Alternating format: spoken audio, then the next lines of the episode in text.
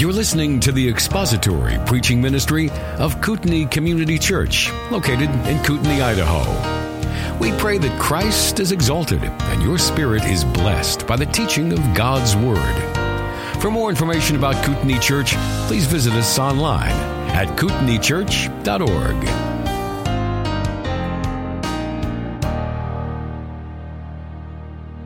So we're talking about canonicity, and again, just to review, the idea of a canon or the definition of a canon is a is a list or a mark of books that themselves form the rule of faith and practice. Uh, the word canon simply means rule, and when we use it to describe Scripture, we're talking about uh, a canon in two senses. Number one, the list or the, the the rule of books that fit on that list of what we consider to be authoritative, divinely given documents. And then second, we use the term canon to refer to the scripture as the canon, which is the measure itself of our, of our life and faith and practice. And we have, uh, I would just reiterate one thing from previous lessons that we need to keep in mind as we move forward, particularly today, and that is that when we speak of a book having a canonical value or a canonical status, belonging in the canon or being part of the canon, we're not saying that that book is conferred canonicity or conferred authority by anything or anyone other than God and the fact that he has written the book. So again, when God wrote the book, that is when it became authoritative and canonical. Even if nobody knew that that book existed. The moment that Paul penned that, before he even put a letter into the hand of Titus or Timothy or Trophimus, whoever he was sending the, the letter with, from the moment that it was penned and there in the process of inspiration and, and, that completed product is itself canonical. It's authoritative. It's divinely given. So even though nobody else in the world might have known that that document existed, it was canonical. It was authoritative because God wrote it. And so that's what confers a canonicity on a book. So today we're looking and we're in number, Roman numeral number seven, which is in your notebook, uh, criteria for canonicity. And we want to change that to qualities of canonicity qualities of canonicity because when I say criteria of canonicity, I'm almost suggesting by using that phraseology that there is some list of criteria external to scripture by which we judge the books of scripture.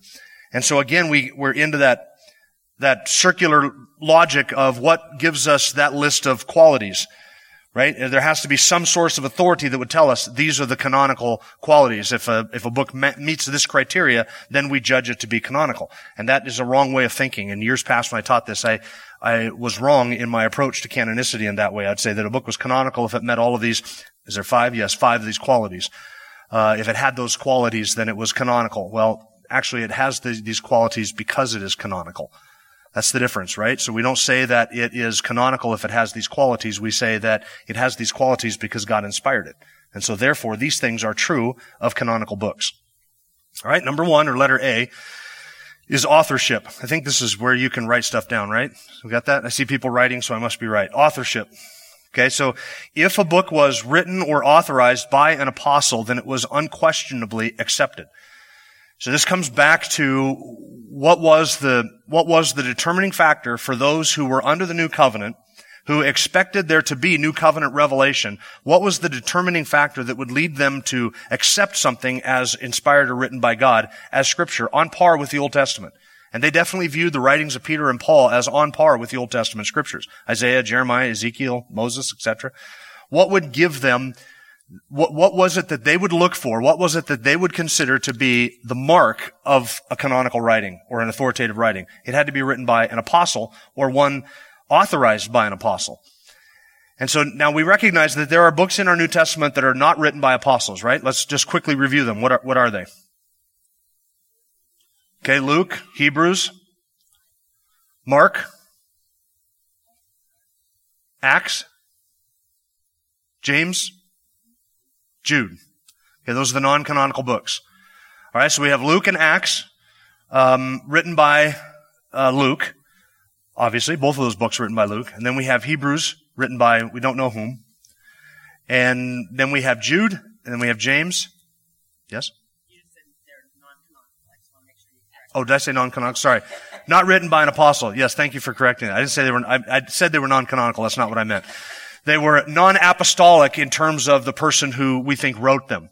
And I say that of Hebrews, even though there are early lists of, of canonical books that include Hebrews with Paul's writings, and there are people throughout church history, including early church fathers, who viewed Hebrews as one of Paul's epistles. Sometimes the book of Hebrews has been found lumped in with other uh, uh other epistles of Paul by Romans, 1 Corinthians, Galatians, etc.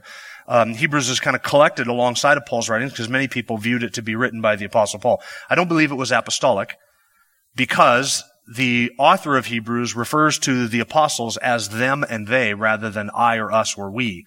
So he doesn't classify himself as an apostle in chapter, I think it's chapter 2, verses 3 and 4. He doesn't classify himself as an apostle.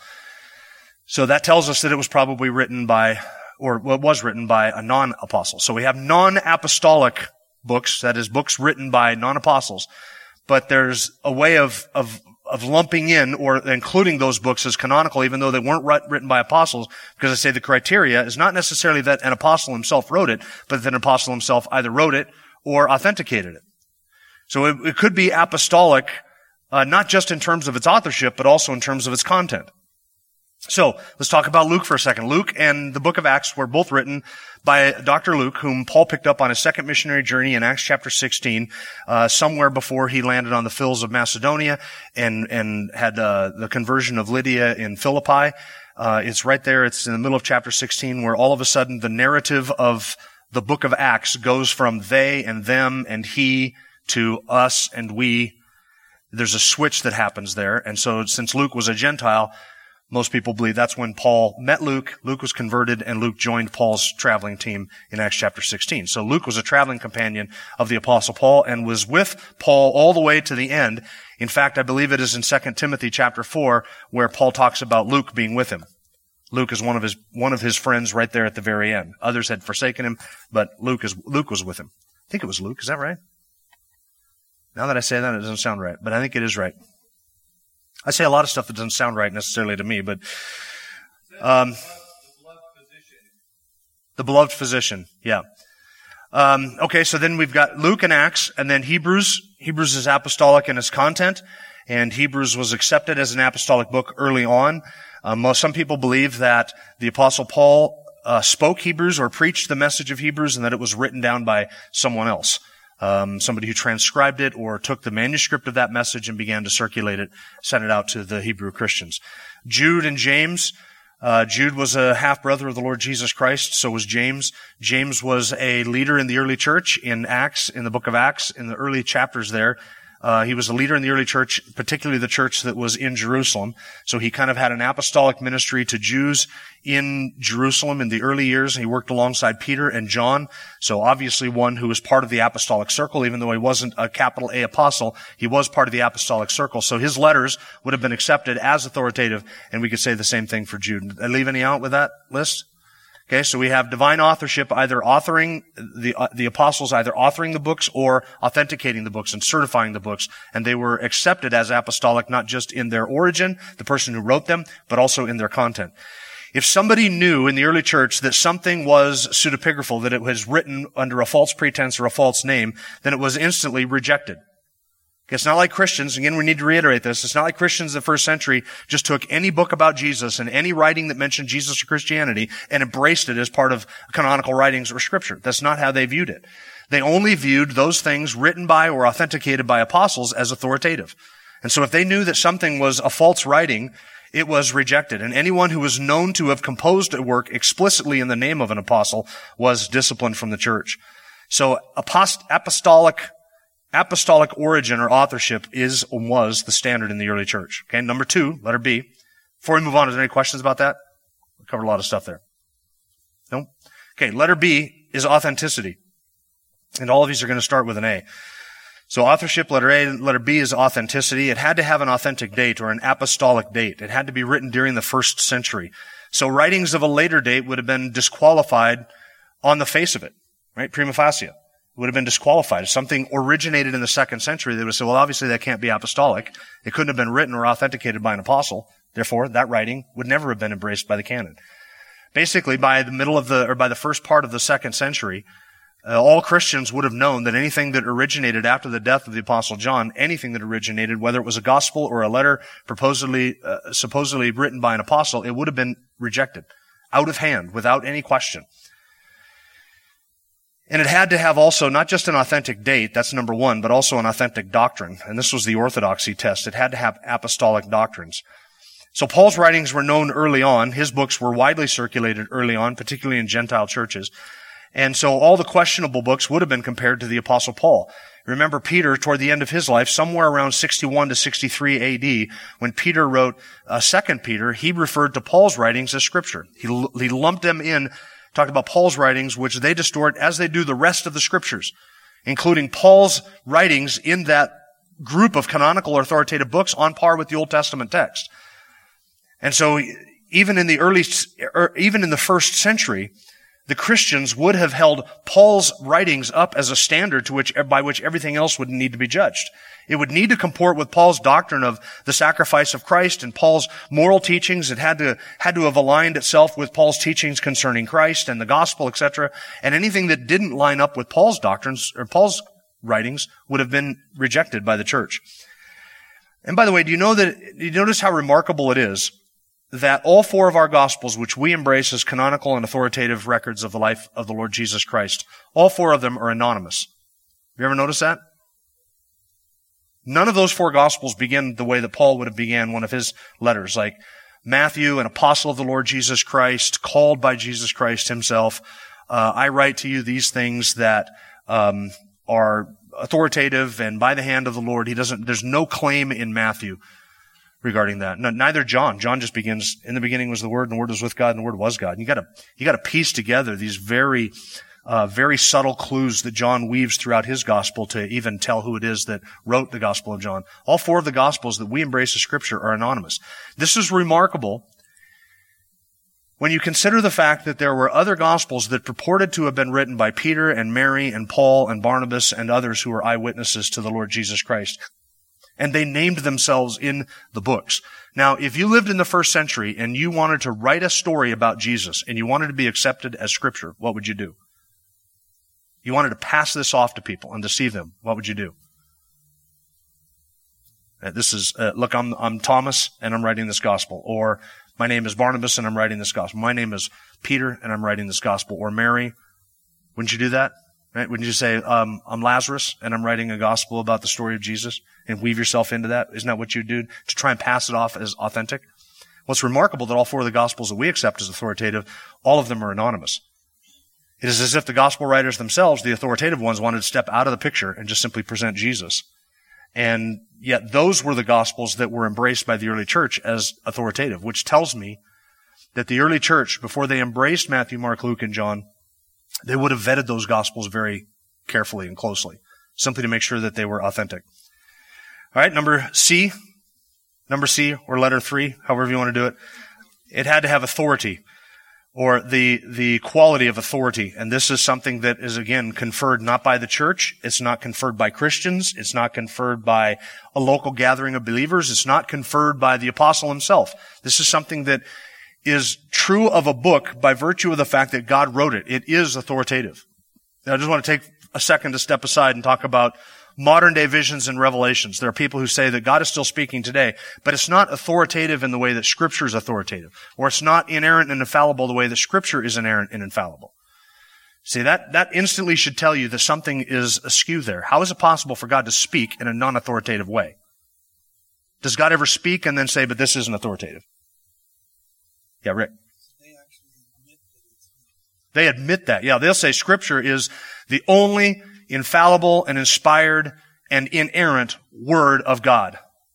But I receive personal communications from God that are not infallible. I can err. They're not inerrant and they're not inspired in the sense that scripture is inspired and they're not authoritative in the way that scripture is authoritative.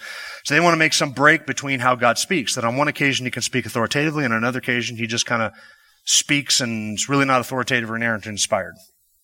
And see, that's nonsense. So authority is not conferred by an apostle giving it authority. It is conferred by the fact that God spoke it or wrote it. If the author is God, if the one speaking is God, it is authoritative and it cannot err. So modern day prophets who say, thus says the Lord, I, I, feel the Lord speaking to me and telling me to say to you this and to say to you that and direct you to do this and to feel, he told me to do this. And then they turn out to be wrong and they're like, well, it's not inspired. It's just the Lord speaking to me. How does the Lord speak in a non-inspired way? That is, that is nonsense. That does not exist. God does not speak in a non-inspired, non-authoritative way. Okay, so it had to have, or it did have, a quality of authority by virtue of the fact that God spoke it. And to, to contrast that with a wrong view, we'd say this as well. It's not as if Paul wrote five books and said, now these three, Romans, Galatians, and Ephesians, I really like those three. This one that I wrote to the Corinthians, not so much. This other one that I wrote to Trophimus, not so much. And so those are lost to history. But Paul picked three of the five that he wrote that month and said, these, these are going to be, these, these I think really have good qualities. These I think will really be a hit for years to come. That's not how the apostle Paul did not confer authority on his books. God did by, by speaking them, by writing them through the apostle Paul. All right, letter D. And uh, it had the quality of being alive. And I think this is something that I could develop if I wanted to a little bit in a little bit more detail, but I'm not going to this morning. God's word has all the qualities that God himself has. In, the, in this sense, that God's word is eternal and everlasting, right? It will endure forever. God's word is living. God's word is powerful. God's word is pure. God's word is true. God's word is holy. God's word cannot err. These qualities that God's word has, these are things that God himself has. So when God speaks these things, now obviously not every quality that God has does scripture have, but the qualities that make scripture scripture, those qualities are also possessed by God himself in the sense that he is authoritative and he is inerrant and he has these qualities because of who he is in his being. And therefore his word has these qualities. So if it is God's word, then it will be a living document and it has the quality of being living and powerful and life changing and all scripture has this quality. I've read the testimony of people who have been saved reading enigmatic passages of the Old Testament about sacrifices and blood or uh, genealogies or just hearing a verse quoted out of randomly out of the Old Testament. Even the Old Testament books, yes, the genealogies, they are, they're living. Don't skip over those when you read them. And I'm not suggesting that you try and read every name that is there out loud. That's, that would be miserable, but don't skip the genealogies.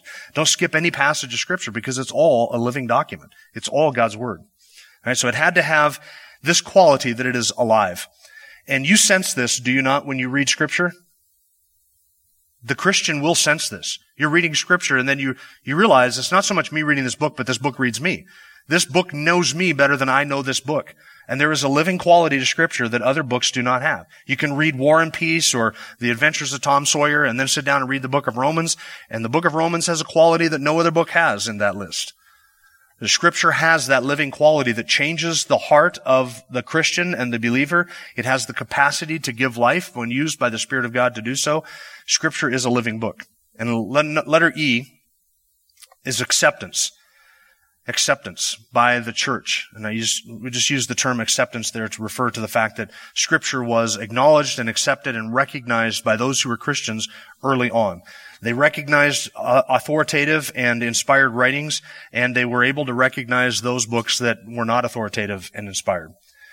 Uh, you and I have the same, we do the same thing today, by the way. We read through the New Testament, we say these 27 books, there's a living quality here, they are alive. They are authoritative. These books are inspired. They, they are system. They all mesh together with all of God's revelation from Genesis to the book of Revelation. These books all tie in together. The theme is the same. The, the glory of it is the same. The message is the same. It's all about one person. There's a unity to these books. And then you can step aside and read something that claims to be inspired, whether it's the Book of Mormon, a Pearl of Great Price, or Jesus Calling by Sarah Young. These books which claim divine inspiration. You can read those books and you say, these are not the same thing. How is it that you know that instinctively as a Christian? Because you have the Spirit of God living within you, do you not? And if you have the Spirit of God living within you and you you can read those books and those books will have a certain testimony, a certain resonance in your own heart. Where you can read the Gospel of Thomas and you say, this is not scripture. A person with the Spirit of God in them would know that. And the people with the Spirit of God in them in the first century knew that as well. So it had to be generally accepted among the churches and it had to be used widely. And these books were accepted among the churches and used widely. Uh, they were used for scripture reading, for correction, for teaching, for guidance, for worship, for public reading, preaching, etc. Uh, we know that because that's the testimony that we've seen in the New Testament itself. Each individual document was ultimately acknowledged as canonical, um, or each individual document that was ultimately acknowledged as canonical, canonical started off with a limited acceptance and a limited use. Does that not make sense? Every book that you now have today that is used by Christians around the globe and has been used by hundreds of millions of people over the centuries, every single one of those books started off with a very limited acceptance and a very limited use. But they grew over time, did they not? The book to the Philippians, when it started off, when, when it was first written, what was the scope of its use? The church at Philippi. Small congregation of people. Lydia, Philippian jailer, their families, and a few other people. A small church in Philippi. But eventually, those books, the book of Philippians, as well as all of our New Testament books, eventually the use of them and the acceptance of them began to spread over time as those books were circulated and recognized by others as authoritative and apostolic, and, and Christians began to read those books and say, yep, yeah, this is scripture, this is the apostle Paul. So F. F. Bruce in his book, The Canon of Scripture says this, if any church leader came along in the third or fourth century with a previously unknown book recommending it as genuinely apostolic, he would have found great difficulty in gaining acceptance for it. His fellow Christians would simply have said, but no one's ever heard of it. Or even if the book had been known for some generations, but it had been treated as, uh, but had never been treated as Holy Scripture, it would have been very difficult for it to win recognition as such. Does that make sense? So books always started off with a, a local, a local acceptance and a local use and began to be spread. But over the course of centuries, people would be able to evaluate newer, newer writings, things that came from the second and third century, things that purported or claimed to be scripture. And if it had not been accepted by the church on a wide scale, then it would have been rejected. They would have never accepted those books because they had never been recognized and spread and used by the church since the beginning. That was one of the stand, that was one of the ways that they would recognize if, it, if it's apostolic, if it's, if it's canonical, if it's authoritative, then the whole church would have had access to it. And Christians would have used it as such. So this decision to confer canonicity upon books was not made in the third or the fourth century. These books had always been recognized as canonical and authoritative since the moment that they were written in some circles. It took time for that to be recognized as the recognition of that uh, spread over the course of uh, many years and over the Roman Empire. Now there is a question that comes up, and Peter's asked it, I think, 15 times, and every time he asks it, he says, I'm not throwing you under the bus. Every time he asks it, he says, I know I've asked this before, and you said you were going to get to it, and I knew you would eventually get to it. Is this where you talk about it, or is this later? And I've always up to this point said this is later. So here's the question. If we found in a cave in a Dead Sea Scroll type of a set setting where some shepherd boy throws a rock into a cave and here's the shattering of, of jars inside of there. If we were to find a book that we knew had been written by the apostle Paul, we could certify that. Maybe even the original copy of the apostle Paul. And we were able to translate it and publish it today. Would the church be justified in accepting it as scripture? Would we accept it as scripture? Okay. We have a no. Is there anybody who would say that we, what's that? As canonical. And I'm using canonical and scripture in, as synonyms here at this moment. We have one person or two people who said no. Anybody, are there any takers who would say this, this is scripture? That it should be added to the, the Bible? We should have 67 books, 28 in our New Testament now? Is there anybody who would say that? Okay, why would you not say that? Give me some reasons. Okay. You're saying he's sovereign over the, the timing of it? Okay. Because of the sovereignty of God, he's sovereign over the timing of those books being added in to recognized, and so he wouldn't add something in later on. Okay? Yes? Okay? If it hadn't been quoted or transcribed, you can say, where was it? Obviously lost to history, right? Okay? Did you ever catch that? I'll just repeat that for the sake of those who might be listening. On the no side, we would say that God would never have deprived his church for 2,000 years of an authentic, genuine, inspired revelation. On the yes side, you could make the argument that God in his sovereignty was waiting until now to reveal that revelation or to, to make it known to his church. Uh, yes, Ken. Okay. If it's to be, then it was. The fact that it was discovered and God is sovereign over the discovery of it would mean that we would have to embrace it. Okay? Yes? Is there anything discovered since 1611 that has brought clarity or helped define the text uh, since 1611? Other than the discovery of the Dead Sea Scrolls, was helped us to see which dated some. We have scrolls now that date previous to anything we had had in 1611. Um, those scrolls only help us to see that the transmission of the text has been faithful over time. But it's not as if some new fragment was discovered that says, "Oh, this is what John 3:16 should read." That's totally different than how we've read it so far. So there has been nothing along those lines that would alter the text itself or the translation of the text itself. Our, filling gap. No, there was no gaps to fill in. There may have been gaps in our understanding of history or, or, or culture or even our understanding of original languages that might have, uh, that might have influenced how we would have understood how to translate some things. That has developed over time as we learn more about ancient languages in the last 500 years, but not, n- nothing that would have filled in gaps of scripture because there's no gaps to fill in in that sense. Yeah, Jenny? Yeah, there is that warning at the end of the book of Revelation says not to add anything to God's word. Okay, let me let me uh, add some detail to this question before I answer it. The detail that I would add to this would be we go back to what we started with, and I know it was a year ago, but we talked about our doctrine of inspiration and inerrancy and infallibility and preservation. Remember, we spent weeks hammering those out. What does Scripture teach about those things? So if we believe that a document was inspired, is it possible for something that God wrote and inspired, and he inspired it as part of the new covenant, right? Remember that revelation is connected to covenant. If God inspired it as part of that new covenant revelation, does it make sense? Is it in keeping with our understanding of preservation and the nature of God that he would wait 2,000 years to reveal that new covenant document to his new covenant community? Would he wait 2,000 years for us to have an understanding of what was, before we could know what was in that document, which was written to the new covenant community? Would God have done that? And I would have to answer, no, he would not have done that. What God wrote and inspired is authoritative and inerrant, and then God has worked in history to preserve exactly what he wants to preserve. And we would have to go back to what somebody else said, I think, forget who it was, um, that not everything that the apostle Paul wrote was necessarily inspired scripture. Paul would have wrote things that were not inspired. Just because he was an apostle does not mean that everything he said and everything he did was inerrant. But it does mean that when writing as an apostle, a document that the Holy Spirit was working through him, moving through him to author, that that document itself was inspired and inerrant. But not that Paul himself was infallible. Paul might have believed that the earth was flat. Paul might have believed that the moon was made out of cheese. I don't know, but all of that is irrelevant. But when Paul writes to the church at Rome and he's writing the book of Romans, that's inspired, inerrant, and infallible scripture.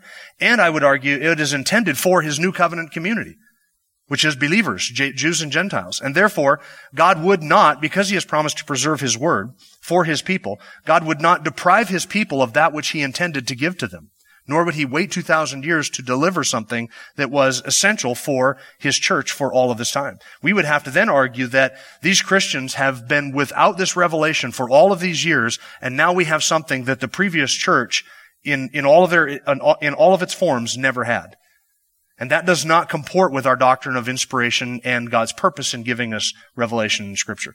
And the fact that the, the church for all of these years has not known of it and has not accepted it and has not used it that means that it does not have that quality of canonicity, which is that it is recognized by the church at large. Because we would have to say that there's more people who have lived who have been Christians up to this point than there are Christians alive today, right? Wouldn't you say that? That the church that has passed away is probably larger than the church that exists currently alive on this earth right now. Okay, so if that is the case, then you would have to be arguing that most of the people who belong to the church have been without the revelation that God gave to his church. And it has not been used or accepted by most of the church. It's been used or accepted by only a small portion of the church, which is us today. In, in our scenario that I laid out of, of a book being discovered recently. Yeah. No, but I'm not making a, I'm not making just a time argument. I'm making a usage argument. That book has not been used by the church for all this period of time. The Gospel of Matthew was used by the church from the time that it was written. We could say that of all the New Testament books. Now their spread would have taken a long time. I'm not talking about the spread of a book. We're talking about the usage of those books. Those books, those 27 books of our New Testament were written and recognized and used from the time that they were written. If we discovered a book today that was written back then, we wouldn't be able to say that of that book. It has not been accepted and used in the church, nor has it been recognized by the church for all these years. So we would not be justified in saying, well, this is then, this is canonical. Yep. So we would, does this mean then that we would strike a match to it and burn it? I'm not suggesting it would have no value. I'm saying it's not canonical. There's a difference between it having no value to us whatsoever and not being canonical. Because listen, if, if we discovered a book written by the apostle Paul, I would want it translated and I would want to read it.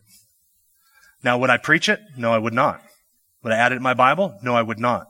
But I think it might have tremendous value to us historically, archaeologically, culturally, theologically. We could read it like we might of devotional, but we would not and would not be justified in regarding it as scripture. But we, we could be regarded, we could be justified in regarding it as, as beneficial. Cornell. Yeah, very good point. Yeah. It would have the value, the same value as the apostolic fathers. Yeah. Um, I think Jenny Ann, yeah. Yeah, that's a good point too. If we did discover something written by Paul as of late, um, it would not be something that would overturn scripture. It would have the benefit, I think, of helping us understand certain other things that Paul might have written or his word usage. It could have other benefits and other blessings to us, but we wouldn't regard it as scripture. And it certainly wouldn't overturn scripture. Yeah. Uh, Peter? If we, if it was confirmed that it was written by Paul and it said, this is the word of the Lord. Um, hypothetically, because I don't believe this will ever happen. I don't believe it can happen because my theology of revelation and my theology of preservation and authority and inerrancy, it precludes this from ever happening. But hypothetically, we would have to say that in when Paul wrote that, he was not inspired. He might have thought that he was writing an inspired document, but he would not be inspired because it has not been accepted and used by the church for all of this time and it was not known and it was not circulated and it obviously was not copied. If it had been regarded as scripture by early Christians, they would have copied it and it would have been preserved just like our New Testament documents have been. So I would say this is a good example of Paul writing something that was not inspired, maybe even thinking he did, and that is why it has been lost to history and why it should not be accepted as scripture. Yes, Eric. A lot of questions here. Go ahead. Yeah, very good. You caught me in a presuppositional error there. I said it does not make sense when I, when I critiqued it that way. And you're right. That would be me saying, according to my judgment, here are the criteria that it would, it would make. And it doesn't match up to these criteria, which I determined when I say it doesn't make sense. So very good. You caught me in a, that was a good way of examining my argument. So my argument, did you, did everybody else catch that when I said that? Okay. So you're right. That would be wrong to say that it doesn't make sense that God would do this because that would be me saying God has to operate according to what makes sense to me. But a better way of saying is that is that theologically we cannot make our theology of these things as revealed in scripture comport with this happening. Those thing, two things cannot mesh up. Yes. Right. Nobody's ever, well, not nobody, but we. Has anybody read those? Obviously, we know about them. So somebody read them. somebody has read them. Yeah. No, they're lost to history. It's not that those books have been discovered and, and somebody has read them. It's that they've not been preserved for us. We don't know what was in those books. We don't have no record of those books. There's no record. Those books do not exist. Paul makes mention of those books. So we know that they existed at some point, that the Corinthians received them, that they read them, but they have not been preserved for us. So our, our book of 1 Corinthians and 2 Corinthians makes reference to two other letters that Paul wrote to them. But those letters have been lost to history. So somebody read them at some point, the Corinthian church, and whoever had that, uh, had those at those times, but that has not been preserved for us. Um, there was somebody else. Um, yes. So I would use the same argument that I've just used to disqualify Paul's writings. I don't believe that God, my doctrine of God's, of God, inspiration of inerrancy and authority and preservation precludes me from accepting the Book of Mormon. Because I, I, cannot be, I, I will not theologically believe that God would have a covenant community exist for 1850 years, in the case of the Book of Mormon, or a little bit longer than that, that God would have a covenant community exist for that period of time, then they would be bereft, be, be bereft of this, of this revelation. They, they would not, not have access to this revelation. That God would suddenly come on the scene and give brand new revelation for His church as if that were necessary. Uh, and and the way that the, the, the, argument for that would would also on the Mormon side the argument for that would go to the fact that there is something lacking in Scripture that necessitated further revelation, and I deny that out of hand as well. Is the warning in the Book of Revelation a, a, addressing the whole canon of Scripture or the Book of Revelation? I think sp- specifically, I think that what John had in mind was this book. The book of Revelation. I think that's the context that he has in mind. Though I think that providentially that that warning appears at the end of the last book of our canon because I do believe that probably in the mind, I can't get into the mind of the Spirit of God, but my suspicion is that in the mind of the Spirit of God, that is positioned there as a warning regarding all of Scripture. So I do think it is appropriate because there's another warning in Proverbs that talks about adding to God's word. And I, I think a warning in Deuteronomy, if memory serves, that talks about adding to God's word. And we have the one in Revelation. So always the Lord warns us against adding to scripture, uh, whatever late fashionable revelation we think is, is great. Um, so that, that, that, that principle stands over all of scripture. Do not add to what God has said. Do not take away from it or God will curse you.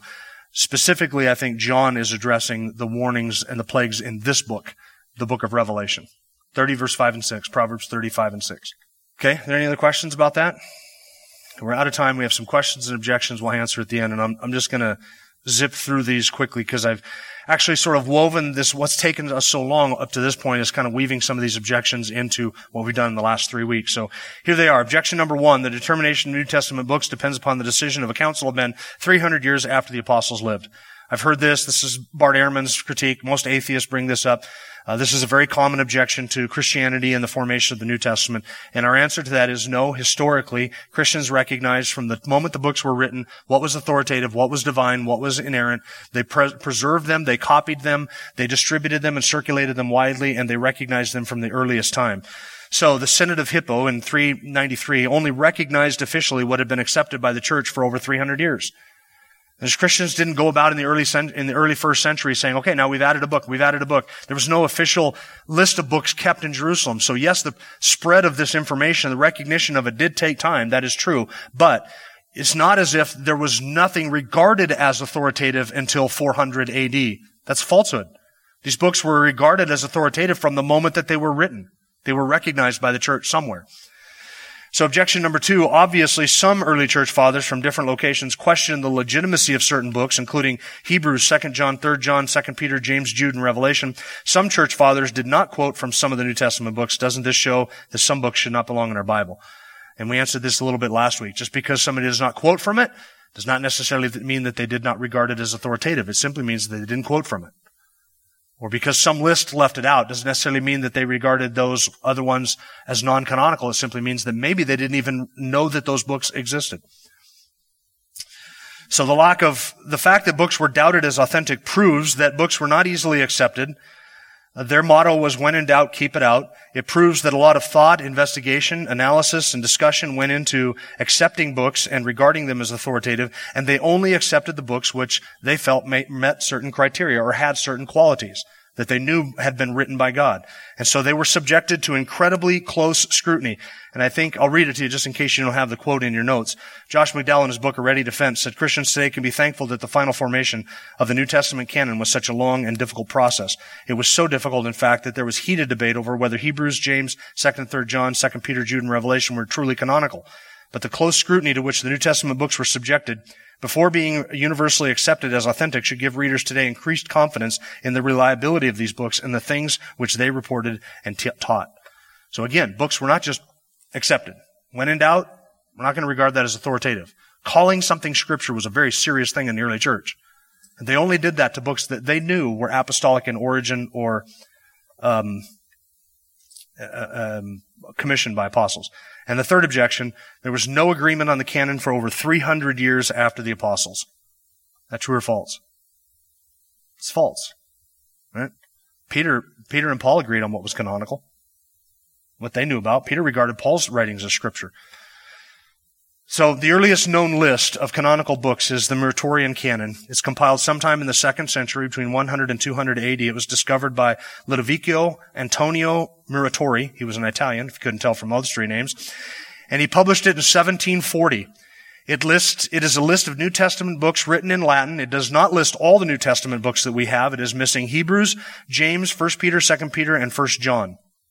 Now, it's possible that whoever composed the Muratorian canon did not know that those books existed because 1 Peter and 1 John were accepted everywhere without, dis- without question. There was no dispute over those two books, and yet the Muratorian canon leaves it out. And so that is evidence that those other books of the Muratorian canon were not necessarily rejected, but maybe had been missed or forgotten or lost due to damage. So it's possible that the fragment upon which the Muratorian canon was written was itself damaged, and so that those books were simply lost, lost to that fragment. In other words, that somebody might have written down all 27 books and had them on that list, and then that list itself has been damaged over time. So the Synod of Hippo and the Council of Carthage only published what had been the standard position of Christians and Christian churches for 300 years. Now, as Christians, sometimes we struggle with this because we like everything instant. And so the idea that it might have taken a couple hundred years for these books to be widely circulated and universally recognized, we look at that and we say, man, that's just, that just, how, how is it possible that God could give a revelation and it not be widely recognized or known about instantly? And we say that because we're used to something that we write down, being able to send that out to 100 people instantly in email or text or an instant message. But that's not how history works. And that's not how God worked in history. God worked in history by writing books to various locations to different people. Those books were circulated and over time, and it did take time because it was the ancient world, not today, where communication and travel are, are done on a scale and at a speed that was unimaginable to people in the ancient world. So it did take time for those books to be even found out about. You might have lived in the first century and died at 90 AD, 60 years after Jesus died. You might have died an old Christian of ripe age and never even have read the Gospel of John. Because you didn't even know it existed. You might have lived at a place in the Roman Empire where in 90 AD you had never even read any of John's writings. Or you might have lived in a part of the Roman Empire where what Peter wrote or the book of Hebrews you, never even saw. You, might have died at 90 only possessing or having been exposed to 10 or 12 or 14 books out of the 27 in the New Testament. That doesn't mean that those other books are not inspired. It simply means that you were living in a culture and at a time when that was the reality. But the fact that those books were not known about or the fact that those books were not, were not circulated everywhere instantly does not mean that they're not authoritative or they're not canonical. It just means that God worked in history in a certain way, and we, we don't judge history by our modern standards. Instead, we look back and say, how is it that God preserved that in history? Because God worked in history, and at that time, things took longer than they do today. Yeah, one more question or comment, and then we'll close. Yeah, the Old Testament canon was recognized even at the time of Jesus. So Jesus never quotes from any of the apocryphal books. None of the apostles ever quote from any of the apocryphal books. They mention other books that had been written, but they don't quote them as scripture. Paul quoted from poets of his own day, um, but he doesn't quote them as scripture. So uh, we would say Jesus and the apostles recognized what the Old Testament canon was. They knew what the books were accepted, what were part of the Jewish scriptures back then. That's something that's that is known, and there was no debate over that. So that was a settled fact, and we would say that all of the apostles, Jesus and the apostles, embraced all 39 books of the Old Testament as canonical, and there was never any dispute over that in the early church. Thank you for listening to the latest podcast from Kootenai Church. If you'd like to learn more about Kootenai Church or to donate to our church ministry, you can do so online by visiting kootenaichurch.org. We hope you enjoyed this podcast and pray you'll join us again next time. Once again, Thank you for listening.